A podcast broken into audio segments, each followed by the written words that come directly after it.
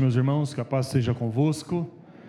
Amém. Abra sua Bíblia, por gentileza, no Evangelho de Lucas, no capítulo 7, versículo 11. Nós vamos ler do 11 ao 17, e mas antes disso, vamos orar? Feche seus olhos aí no seu lugar. Ore para que Deus fale conosco por meio da sua palavra. Senhor, nós estamos aqui reunidos e já cantamos louvores ao Seu nome, já consagramos, conforme o Seu mandamento, crianças a Ti, trazidas pelos pais. E agora, Pai, nós estamos diante da Sua santa palavra, da exposição das Escrituras, que tanto transforma as nossas vidas. A Sua própria palavra diz que ela é viva e eficaz e não volta vazia para Ti.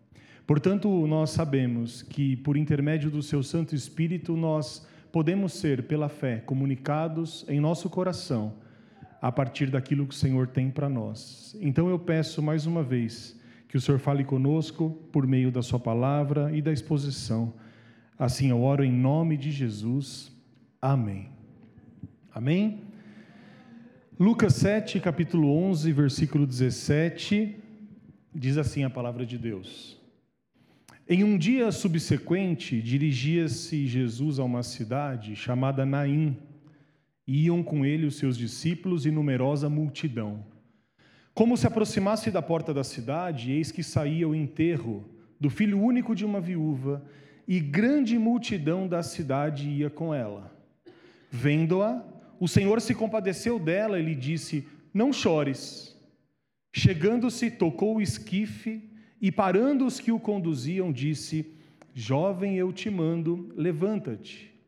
Sentou-se o que estivera morto e passou a falar. E Jesus o restituiu à sua mãe. Todos ficaram possuídos de temor e glorificavam a Deus, dizendo: Grande profeta se levantou entre nós, e Deus visitou o seu povo. Esta notícia a respeito dele divulgou-se por toda a Judéia e por toda a circunvizinhança. Amém. Bom, esse é um texto que eu acredito que em algum momento você já deve ter se deparado com ele, já deve ter lido no Evangelho de Lucas ou ouvido alguma pregação a respeito. Fato é que é um texto impressionante. Conforme nós lemos, nós vemos a, o texto falando acerca da ressurreição de um jovem que estava morto e foi devolvido à sua mãe e a gente encontra esse texto apenas no Evangelho de Lucas, isso é um fato interessante. Nós temos quatro evangelhos escritos por pessoas diferentes. E muitas das histórias, elas se complementam. Então você vai encontrar histórias em Marcos que se repetem nos outros evangelhos, por exemplo. Essa história especificamente só foi retratada por Lucas e talvez é, isso se deve ao fato do escritor de Lucas, talvez, eu não sei se você tem essa impressão, mas quando eu leio o Evangelho de Lucas e comparo com os demais, é um evangelho um pouco mais humano, no sentido de se preocupar um pouco mais com os detalhes comoventes da vida humana. Lucas era um médico, uma pessoa que estava muito próximo dos doentes. Então, o relato que ele faz é diferente de outros relatos. E, e, e para ele, é, essa, essa, esse evento foi fundamental na construção do seu evangelho. A cena é a seguinte: Jesus estava andando pela Galileia e ele se aproxima de uma aldeia, de uma pequena cidade chamada Naim. As cidades na época, as aldeias tinham entradas, como algumas cidades hoje nós conseguimos ainda ver as cidades pequenas. Essa cidade ficava próxima de Nazaré. E quando Jesus está entrando nessa cidade, ele vê uma cena, ou seja, uma mãe, já viúva, enterrando seu filho, mas era seu único filho. O texto diz acerca disso. E o que mais chama a atenção, talvez, nesse primeiro momento, é o encontro que acontece nessa história. E eu queria que você ficasse com a Bíblia aberta, porque nós vamos fazer uma análise de alguns desses versículos. De modo uh, bem claro, o que acontece aqui é que dois cortejos se encontram, duas procissões se encontram. Nós vemos, por exemplo, o primeiro cortejo em Lucas 7, versículo 11. Leiam comigo de novo. O texto diz assim: Dirigia-se Jesus a uma cidade chamada Naim, e iam com ele os seus discípulos e grande multidão. Eis aqui o primeiro cortejo. Dá para imaginar?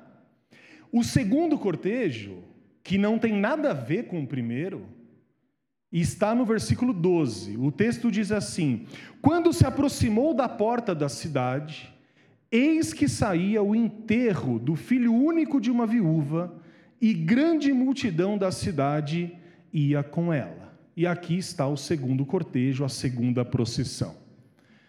Quando nós olhamos esse texto, nós percebemos duas multidões dois grupos de pessoas que se encontram na porta da cidade, que é a entrada da aldeia chamada Naim. De um lado, o que, que nós temos aqui, meus irmãos?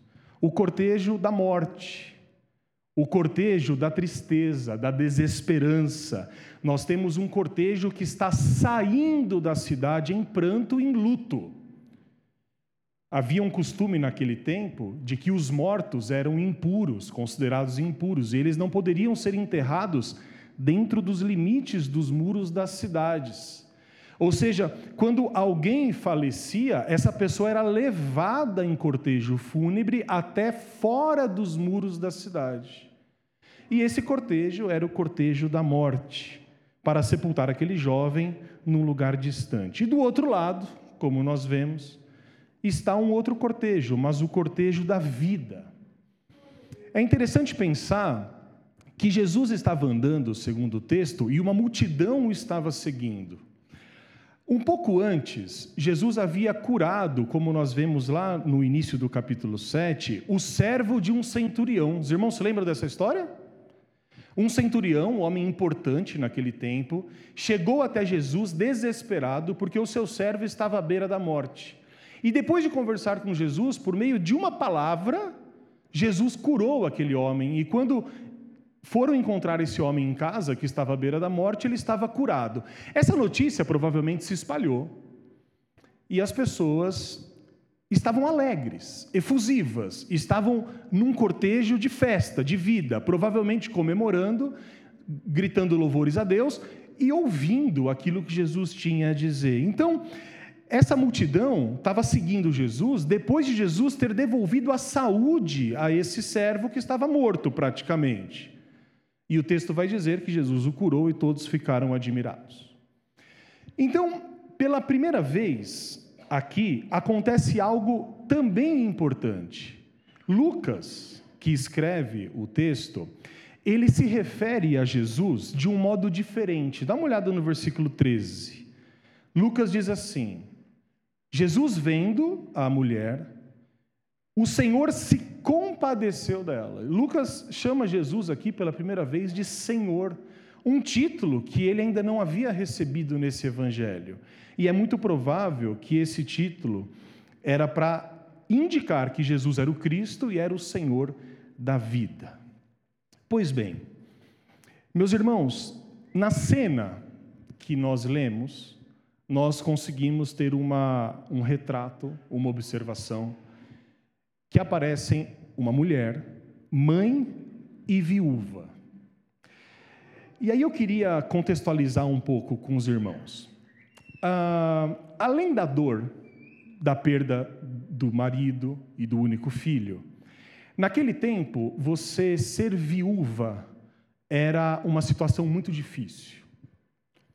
Bom, se hoje nós vemos, graças a Deus, avanços nas lutas sociais das mulheres, uh, no sentido de igualdade de gênero, no sentido de igualdade nos postos de trabalho, de dignidade humana, naquele tempo, essas conquistas, que hoje ainda precisam ser muito uh, mais levadas a sério, eram muito raras.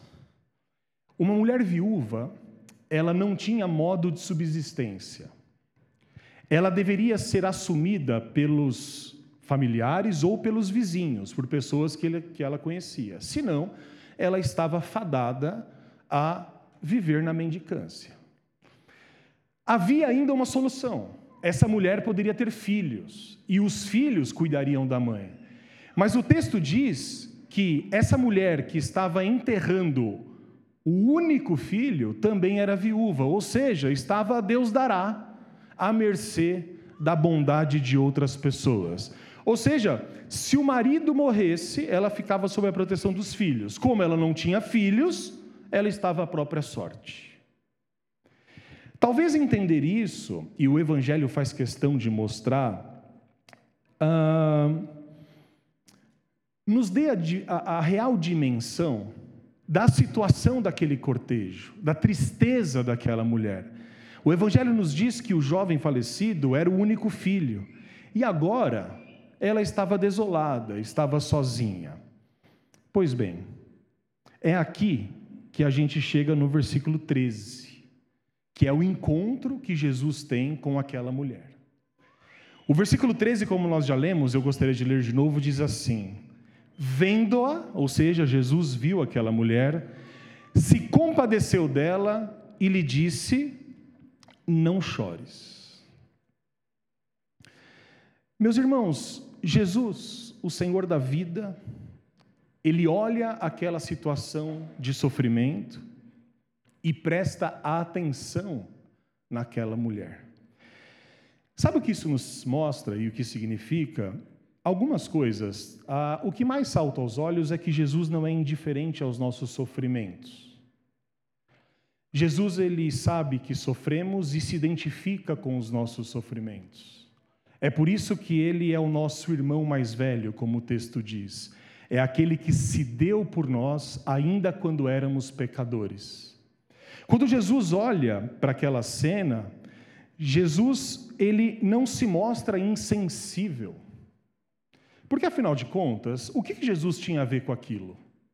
Ora, ele estava num cortejo de vida, de alegria, as pessoas o seguindo, ele estava sendo ah, uh, endeusado, se eu posso dizer assim, naquele momento, estava sendo valorizado. Nos raros momentos em que isso acontecia com Jesus, que viveu na terra sob intensa perseguição. Ele poderia muito bem ter continuado aquele caminho, talvez ter se entristecido, olhado, feito uma oração de longe, mas isso seria uma espécie de insensibilidade, porque Jesus poderia fazer mais. Jesus ao olhar aquele cortejo de morte, ele não atravessa a rua. Jesus ele não, foi, não finge que não vê aquela situação. Jesus ele não se afasta. E essa história tem um aspecto peculiar que nos chama mais a atenção ainda. Os irmãos sabem que por diversas vezes no ministério de Jesus, ele foi chamado pelas pessoas e as pessoas gritavam por ele. Jesus ouviu, por exemplo, filho de Davi, tem misericórdia de mim. Era um homem chamando a atenção do Filho de Deus. Nós temos, por exemplo, aquela mulher com fluxo de sangue por tantos anos, que tomou a iniciativa e teve a coragem de encostar na túnica de Jesus e ele percebeu que dele saiu virtude, saiu poder. Ou seja, a atitude, a iniciativa, a disposição não foi de Cristo, mas da mulher. A história talvez mais impressionante seja daqueles quatro amigos que pegaram aquele outro amigo e colocaram literalmente no meio da sala pelo teto, descido por uma maca. Jesus estava ensinando, estava cheio de gente numa casa, e aqueles quatro amigos queriam que o seu amigo fosse curado. Só que eles não conseguiriam chegar a Jesus, o amigo não andava. E aí eles fizeram toda uma engenharia, se organizaram, e jogaram aquele amigo na frente de Jesus, e aí não teve outra coisa, Jesus foi lá, perdoou os pecados, depois mandou andar. Então, o evangelho é marcado por pessoas que reconhecem Jesus, que ouvem Jesus, que uh, entendem que Jesus é a única esperança que lhes resta, e é marcado por pessoas que imploram a Jesus a salvação. Mas não é isso que acontece aqui nesse texto. Essa história, diferente dos outros relatos, não tem ninguém pedindo ajuda do Senhor. E provavelmente por esse motivo, isso tenha chamado a atenção de Jesus. Ou seja, a mãe daquele menino não chamou Jesus, não gritou. Aquele cortejo fúnebre passa ao lado num choro contido, num desespero controlado, talvez num conformismo. Mas aí, o que Jesus faz? Jesus ele percebe a dor daquela mãe. Jesus olha de um modo diferente para aquela cena e Jesus, o texto diz, ele é tocado por aquela situação. E quando Jesus é tocado por aquela situação, Jesus toma iniciativa. Enxergando as lágrimas, enxergando a fragilidade, o desespero, Jesus ele se aproxima, sem ser chamado daquela situação, provavelmente coloca a mão nos ombros daquela mulher e diz o que a ela? Não chore. E aí a gente pensa, por que, que Jesus fez isso? Porque isso fazia parte do caráter de Jesus, a compaixão, se compadecer das pessoas. Em Hebreus, por exemplo, depois você pode ler no capítulo 4, versículo 15, acerca de Jesus, o escritor diz assim: Pois não temos um sumo sacerdote que não se compadece das nossas fraquezas. Se a gente inverter o texto, como existe uma tradução, a gente diz assim: Porque nós temos um sumo sacerdote, Cristo, que se compadece das nossas fraquezas.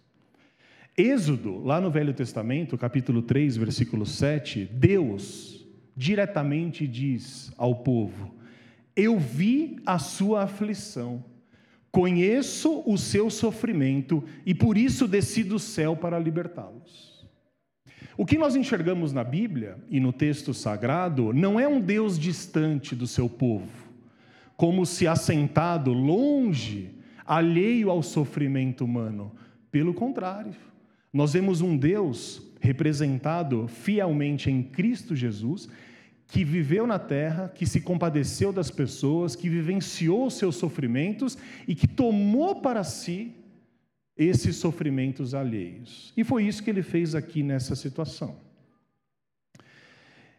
E eu creio que nós podemos aprender algumas coisas com isso. Bom, como os irmãos já sabem, nós estamos durante esse mês aqui na igreja trabalhando um tema nas pregações sobre nossa casa, sobre as características que fazem parte da igreja de Cristo. Porque nós temos dúvidas, né? Porque nós ouvimos tantas coisas e tem tantas igrejas e tantos discursos diferentes e às vezes a gente tem uma certa dificuldade de entender o que é de fato a igreja de Cristo na terra. Nós vimos na semana passada que a igreja de Cristo é uma igreja que adora. Os irmãos se lembram disso? E fomos abençoados com a pregação. E a partir desse texto, eu tenho uma convicção de que a igreja de Cristo é também aquela igreja que se compadece. É uma igreja que imita Cristo e derrama sobre as pessoas a sua compaixão. Mas aí tem um aspecto importante que é o seguinte: a gente demonstra as nossas compaixões por quem? Pelos nossos irmãos? A Bíblia fala sobre isso. Primeiramente, devemos cuidar dos, dos, dos domésticos na fé. Então, o senso de comunhão, de irmandade, ele deve aparecer e, e, e ser importante numa igreja. É claro que nós olhamos para o lado e nós nos identificamos com as pessoas, nós conhecemos, Basicamente, moramos na mesma cidade, conhecemos as pessoas há muito tempo. Eu tenho, por exemplo, aqui pessoas que cresceram comigo, amigos de infância. E provavelmente você conheça pessoas aqui que há muito, não fala muito para não denunciar a sua idade. Mas você deve conhecer gente aqui desde sempre. Mas a Bíblia mesmo fala que não existe grande mérito em amar os seus porque isso é fácil de fazer. Quando a gente se identifica com os nossos, isso é mais do que o esperado, não é? Certa vez, Jesus estava ensinando e perguntaram a Jesus assim: Senhor, qual é o grande mandamento? Os irmãos se lembram dessa parte? E Jesus responde: Amarás a teu Deus de toda a tua alma, entendimento e amarás o teu próximo como você ama a ti mesmo. E aí um dos ouvintes fez uma pergunta muito importante. que talvez passe despercebido. Ele falou assim: Senhor, quem é o meu próximo?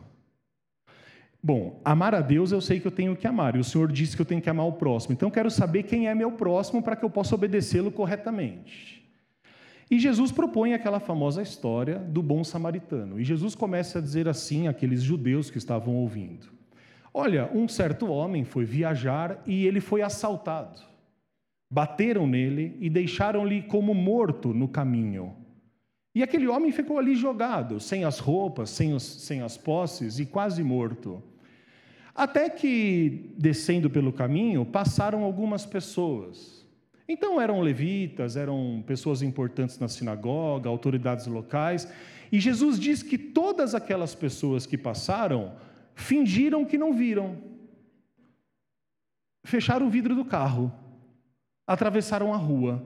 Ou seja, não é comigo, eu estou atrasado, eu não quero problema. Você já passou por situação assim? Não de precisar, porque quando a gente precisa é mais dramático, mas de ver alguém precisando. Eu vou contar uma experiência que eu tive certa vez. Eu saí do escritório da igreja um dia, bem à noite, bem à noite. Eu tinha ido para um evento mundano para ver um jogo do São Paulo no estádio. E aí, o, eu, eu, estava no escritório, eu tinha que sair de lá para pegar a Elaine, as crianças da minha sogra, algo assim, eu não me lembro direito. E aí era muito tarde, eu tinha que trabalhar muito cedo no outro dia. E tinha um rapaz que eu percebi que o pneu dele estava furado, ali na Carlos Gomes, uma hora da manhã. Aí eu falei, ai Senhor, não é comigo isso. Eu, não, eu já olhei para ver se tinha outra pessoa, alguém vindo e tudo mais. E eu percebi que o rapaz não tinha noção do que estava fazendo. Ele estava pegando o macaco do lado contrário. E eu passei, irmãos, eu confesso, eu passei, mas aí quando eu passei, eu falei assim, eu, preciso voltar, né? Aí voltei e ajudei, ele ficou muito agradecido e, e, e não sabia como pagar. Então, às vezes, a gente faz isso por uma certa obrigação cristã, e é melhor fazer por uma obrigação do que não fazer, porque a ação, muitas vezes, não envolve sentimento. Isso é importante que a gente entenda, porque às vezes assim, ah, eu não senti, não sentiu, não fez, mas a Bíblia diz que tem que fazer.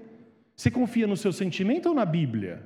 Ora, se a gente fizer só o que a gente quer, a gente vai fazer nada. E uma hora a gente vai fazer, outra hora não. Por isso que a gente tem que ter uma firmeza né, maior do que o sentimento. E só que muitas vezes nós estamos em situações que precisamos de alguém. E Deus sempre não manda alguém para nos socorrer? Ora, eu poderia falar aqui de algumas situações que eu passei, que eu conheço pessoas que passaram e que alguém apareceu para ajudar. Ah, que seja trocar um pneu do seu carro, que seja te ajudar no momento que ocorreu um assalto, que seja qualquer coisa. Deus ele nunca desampara os seus filhos, nunca. Mas ele espera que os seus filhos nunca desamparem o próximo. E Jesus está contando essa história, e Jesus fala assim: aquele homem estava como morto, estava deitado, machucado, e pessoas boas, que deveriam dar o exemplo, fingiram que não viram, até que chegou o samaritano. E o samaritano, para os irmãos entenderem, ele tinha todos os motivos do mundo para atravessar a rua, porque o samaritano não se dava com o judeu e o judeu não se dava com o samaritano. Ou seja, eram povos inimigos. E o samaritano se compadece, o texto fala isso, se compadece daquele homem, porque não enxerga naquele homem um inimigo, mas antes se identifica com aquela pessoa. E quando isso acontece, o texto diz, e Jesus ensinando aqueles judeus atentos, e, e, Jesus dizia: ele foi, e ele cuidou, e ele sarou as feridas, e ele levou esse homem para um hospital, pagou a diária do hospital, e ainda disse ao dono: falou, quando eu voltar, se você precisar de mais, eu te dou, cuida dele. E aí Jesus olha para aquelas pessoas e pergunta assim: qual deles fez a vontade de Deus? E olha como é difícil para o judeu dizer o samaritano. E aí o que Jesus está ensinando aquelas pessoas é que se compadecer do próximo não é uma opção, mas é uma exigência de quem diz amar a Deus. Só que o meu próximo, Jesus ainda ensina, pode ser aquele que eu não me identifico. Pode ser aquele que não faz parte do meu círculo de amizade, pode ser aquele que não professa a mesma fé que eu, pode ser aquele que pensa politicamente diferente de mim.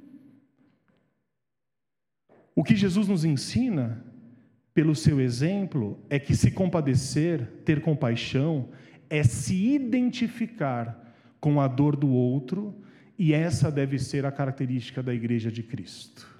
Uma igreja que não se compadece, que não demonstra compaixão, uma igreja que reproduz discursos que separam e não unem, não é a igreja que leva consigo as marcas de Cristo. Por isso, Jesus nos ensina: se temos um Senhor que se compadece, devemos ser uma igreja que também se compadece. Amém, meus irmãos? E na Bíblia, Jesus ele é todo compaixão, né? Ele é todo compassivo. Jesus não se compadece apenas dessa viúva.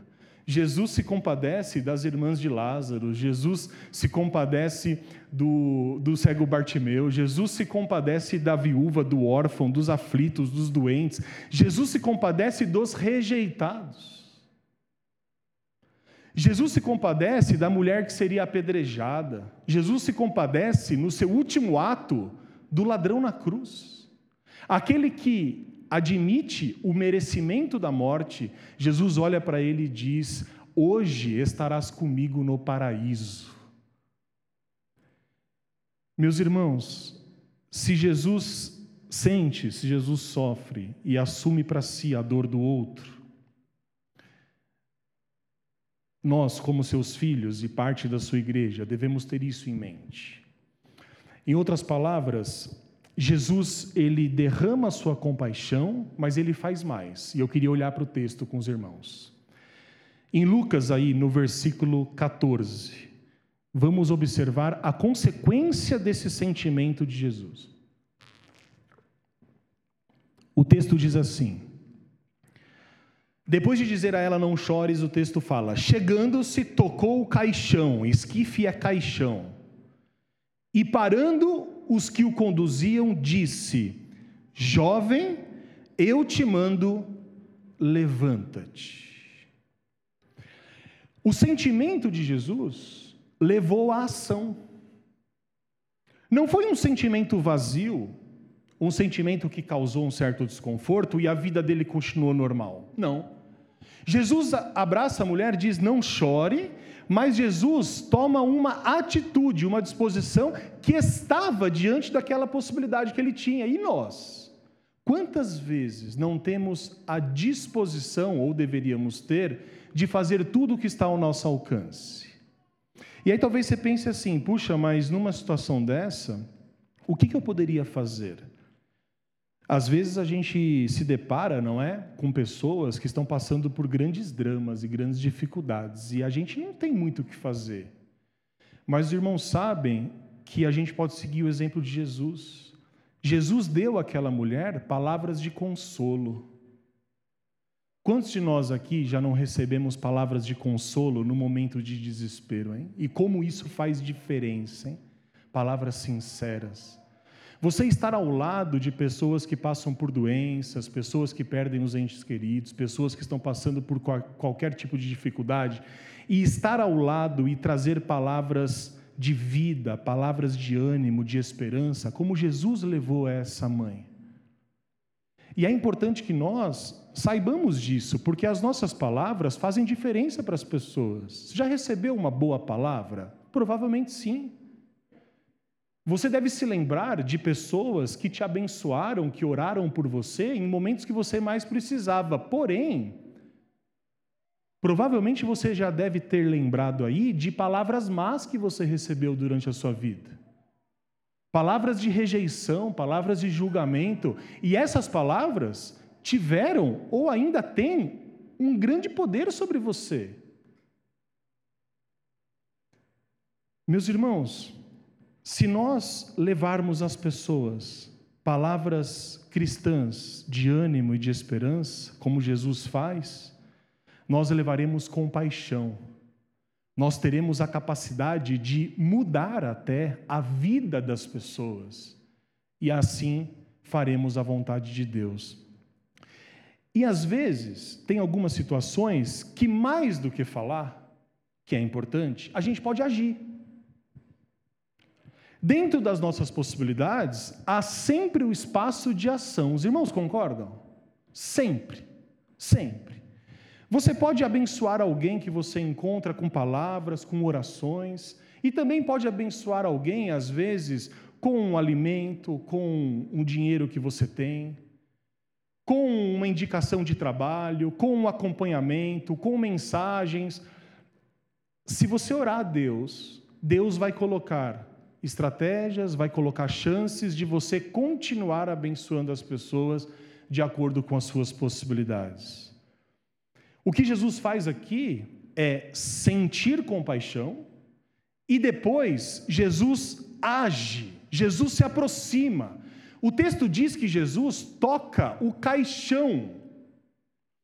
E talvez isso passe um pouco despercebido para a gente, mas naquele tempo, e dentro de uma lógica religiosa judaica, havia coisas que eram proibidas, que eram consideradas impuras. E Jesus o tempo inteiro sofria com isso, porque Jesus estava pouco se importando com os legalismos e com os falsos moralismos. O que Jesus queria era trazer misericórdia. E essas leis, que não eram leis de Deus, mas eram leis criadas e interpretadas pelos homens, segundo Jesus, afastavam as pessoas de Deus. Certa vez Jesus disse assim: Vocês invalidam o que Deus fala, as Escrituras, por conta das vossas tradições. Para os irmãos terem uma ideia, fizeram um escândalo uma vez, porque os discípulos de Jesus comeram sem lavar as mãos. E não é uma questão de higiene, eu acho que todo mundo aqui deve lavar a mão antes de comer. Mas havia um rito que. Você já chegou no lugar com fome? Olha, se você fosse judeu daquela época, estava perdido. Porque até começar a comer, a comida já tinha esfriado e sua fome já tinha virado dor de cabeça. Eu lembro que uma vez eu li um pouco sobre isso, os ritos eram imensos, imensos. Era o jeito de fazer, o jeito de lavar, era tudo. E os discípulos, eles comeram lá sem lavar as mãos, e foi um escândalo. E Jesus vai defendê-los, Jesus vai dizer sobre as impurezas, que na verdade aquilo que, que é impuro não é aquilo que entra, mas é aquilo que, que sai. É um texto que Paulo retoma depois aos Coríntios. Jesus, ele, eu não digo que ele desprezava, mas ele ressignificava as regras humanas, porque ele colocava acima de tudo a misericórdia de Deus. Certa vez Jesus estava curando, fazendo bem, libertando pessoas, só que era sábado. E os caras chegaram para Jesus e disseram: Senhor, por que você está fazendo isso no sábado? E Jesus teve que explicar e falar assim: por acaso tem dia certo para fazer, fazer o bem? Vocês falam isso aí, vocês estão aqui sem fazer nada, mas seus empregados estão trabalhando, hipócritas. Jesus toca aquele caixão e o morto era considerado impuro. Jesus fala com a mulher que, que, samaritana, que não podia falar com samaritano e muito menos com mulher. E quando Jesus toca esse caixão, a Bíblia fala no versículo 14 que aquelas pessoas que levavam o jovem morto pararam. É o que o texto diz. E isso mostra a nós, de uma maneira muito viva, eu queria que os irmãos imaginassem a cena, que Jesus, ele está próximo ali. Jesus encostou no caixão, Jesus encostou naquele jovem morto. Jesus não está distante, não está orando à distância. Jesus não está respeitando os ritos e o legalismo. Jesus está comovido com a mãe viúva que perdeu o filho. Isso mostra que Jesus, o nosso Cristo, ele é envolvido com os dramas humanos. Não há limites para que Deus, por meio de Cristo, se identifique conosco. E eu acredito que, nesse momento do texto, eu não poderia explicar o que aconteceu depois que Jesus toca o caixão e que Jesus diz ao jovem: levanta. Por isso eu gostaria de ler o texto. E todos nós juntos. Versículo 15 diz assim: Sentou-se o que estivera morto e passou a falar. E Jesus o restituiu à sua mãe. Todos ficaram possuídos de temor e glorificavam a Deus, dizendo: Grande profeta se levantou entre nós, e ainda Deus visitou o seu povo. Um toque do Senhor Jesus, uma palavra, e Jesus ressuscita aquele jovem. Mas Jesus não ressuscita apenas aquele jovem. Nesse ato, Jesus ressuscita aquela mãe. Jesus ressuscita aquelas pessoas que levavam o caixão. Jesus ressuscita a mim e a você todos os dias, porque nós cremos e temos vida e vida em abundância. Porque a Bíblia Sagrada nos diz que nós, assim como aquele jovem, estávamos mortos em nossos delitos e pecados. Mas pela graciosa misericórdia de Cristo, fomos vivificados e trazidos para o reino do seu amor. Se Jesus ressuscita esse jovem, Jesus ressuscitou a mim, Jesus ressuscitou a você. E Jesus nos ressuscita todos os dias, quando a nossa fé ela é renovada, quando nós somos vivificados, quando nós lemos a palavra, quando nós cantamos hinos, quando nós oramos uns pelos outros. Jesus ressuscita aquele menino, Jesus ressuscita a mãe, e Jesus ressuscita a todos nós que hoje lemos essa história. Meus irmãos, que Assim como Cristo nos ensina, as nossas palavras aos outros possam produzir vida aos que estão à nossa volta. E eu gostaria de já ir para o término fazendo algumas aplicações. Primeira coisa que talvez a gente possa aprender de forma direta, que as nossas palavras devem ser cuidadas, devem ser trazidas com o espírito cristão. Essa preocupação tem que estar na nossa mente, porque nós somos humanos. E às vezes a boca fala do que o coração está cheio. E se o nosso coração está cheio de rancor, de ódio ou de algum sentimento ruim, o que, que nós vamos falar para aquelas pessoas?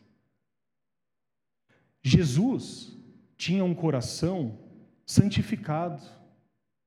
E quando ele enfrentava uma situação como essa, ele derramava na sua palavra aquilo que ele trazia no coração. Na cruz do Calvário, o seu coração ainda pulsava de amor. Jesus estava sendo injustiçado, assassinado, rejeitado, cuspido, zombado olhavam para ele e diziam: salvou os outros, por que não salva a si mesmo? Se o coração de Jesus fosse como o meu, eu tinha descido na hora e tinha falado: quer ver uma coisa? Ia fulminar todo mundo, assim como os discípulos certa vez disseram: Senhor, não ouviram a nossa palavra? O Senhor quer que vamos mandar fogo do céu? Os discípulos, e Jesus falou: o filho do trovão, não faz isso não. Não é assim. No auge do sofrimento, Jesus olha para aquelas pessoas com compaixão e diz ao Pai: Pai, perdoa-lhes, porque não sabem o que fazem. Não sabem o que fazem. Se o coração de Jesus ele exala afeto, amor, compaixão, essa deve ser a marca da sua igreja e a marca de nós cristãos. Porque cristão vem de Cristo. E os cristãos foram chamados assim pela primeira vez em Antioquia porque eles pareciam com Cristo. E se nós queremos ser parecidos com Cristo, uma das grandes características de Jesus era a compaixão. Então, as nossas palavras devem produzir vida. O segundo ponto, que assim como Jesus, a dor do outro seja também a sua dor, seja também a minha dor. A identificação com o próximo, na vida cristã, é interessante pensar isso. Não tem eu e Deus, certo? Tem. Não. Tem eu, meus irmãos e Deus. É isso que a Bíblia diz. Quando os discípulos não sabem o que orar, Jesus ensina e Jesus começa: orem assim, Pai nosso que estás no céu. Jesus não fala meu Pai que estás no céu. A oração cristã não é uma oração necessariamente individual, mas é uma oração que passa pela comunhão, que passa pela preocupação com o próximo. Quando perguntam a Jesus qual é o maior dos mandamentos, ele não diz amarás o teu Deus de todo o coração. Ele diz: amarás o teu Deus de todo o coração e o teu próximo como a ti mesmo. Porque Jesus completa: aquele que diz que ama a Deus e odeia o próximo é mentiroso, não faz sentido. Que a gente possa orar a Deus, aí sim, individualmente, dizer assim: Senhor, que eu possa ter um coração como Jesus Cristo teve um coração que se preocupa com a dor do próximo, que se identifica com o próximo, que olha o sofrimento humano não com desprezo, mas com compaixão, com misericórdia. E dentro das possibilidades, além das nossas orações, claro, que a gente possa fazer aquilo que está ao nosso alcance. Às vezes a tragédia está longe de nós, às vezes a tragédia está perto de nós. Mais de 30 mil mortos nos terremotos da Síria e da Turquia. Isso não toca os nossos corações? Hoje à tarde eu estava vendo as notícias das quedas em São Sebastião, por exemplo, ou a, o Mogi Bertioga, que está tudo parado, e uma menina que morreu, se eu não me engano, em São Sebastião, e, e aquelas pessoas que perderam tudo. E eu vi alguns vídeos à tarde sobre aquela chuva caindo. Ora, isso tem a ver comigo, no sentido de que essas pessoas são os meus irmãos, são as minhas irmãs. E eu posso, mesmo distante, orar a Deus, me compadecer, e dentro da minha possibilidade, buscar inclusive formas é, diretas de ação. Basta que tenhamos o sentimento de Cristo Jesus dentro de nós. Às vezes, esse sentimento não vem do nada. A gente tem que pedir a Deus. Mas Deus diz que tudo aquilo que a gente pede ao Pai em nome de Jesus, Ele nos concede. Se falta ânimo, se falta amor, se falta desejo de ajuda, peça a Deus. E você vai perceber como que logo, logo a sua vida vai mudar. Eu me lembro, e para terminar, de um caso, de um rapaz que estudou comigo, e a gente estava fazendo um curso no seminário, e ele virou e disse assim: Olha, eu quero ser missionário, eh, quer dizer, eu quero ser tudo para Deus, menos missionário. E aí o professor falou assim: Cuidado, rapaz, com aquilo que você está falando. Não, professor, eu, eu, eu sei que eu sou chamado para outras coisas. A gente estava vendo uma aula sobre missões. Mas o missionário não é para mim. Eu, eu acho. Ótimo. Preciso contar o final da história? Não? Um ano depois, ele estava lá se candidatando para as missões. E eu encontrei com ele junto com outro rapaz. E eu, eu fui meio educado. Só fiquei feliz. Nossa, que legal. O outro rapaz não perdoou. Você está se candidatando para as missões e, e. Ah, rapaz, sabe o que é? Nossa. E ele falou assim: Eu acordei um dia, olha o testemunho, e alguma coisa dentro de mim tinha mudado. Eu que não queria essa vida, eu só penso nisso. E essa é a ação de Deus, porque Deus ele muda a nossa vontade quando a gente não quer. Quando a gente quer, ele muda mais fácil ainda. Então, às vezes, a gente olha alguém, a gente passa por uma situação e a gente faz igual eu fiz com um cara lá que estava com o pneu furado, e a gente passa direto.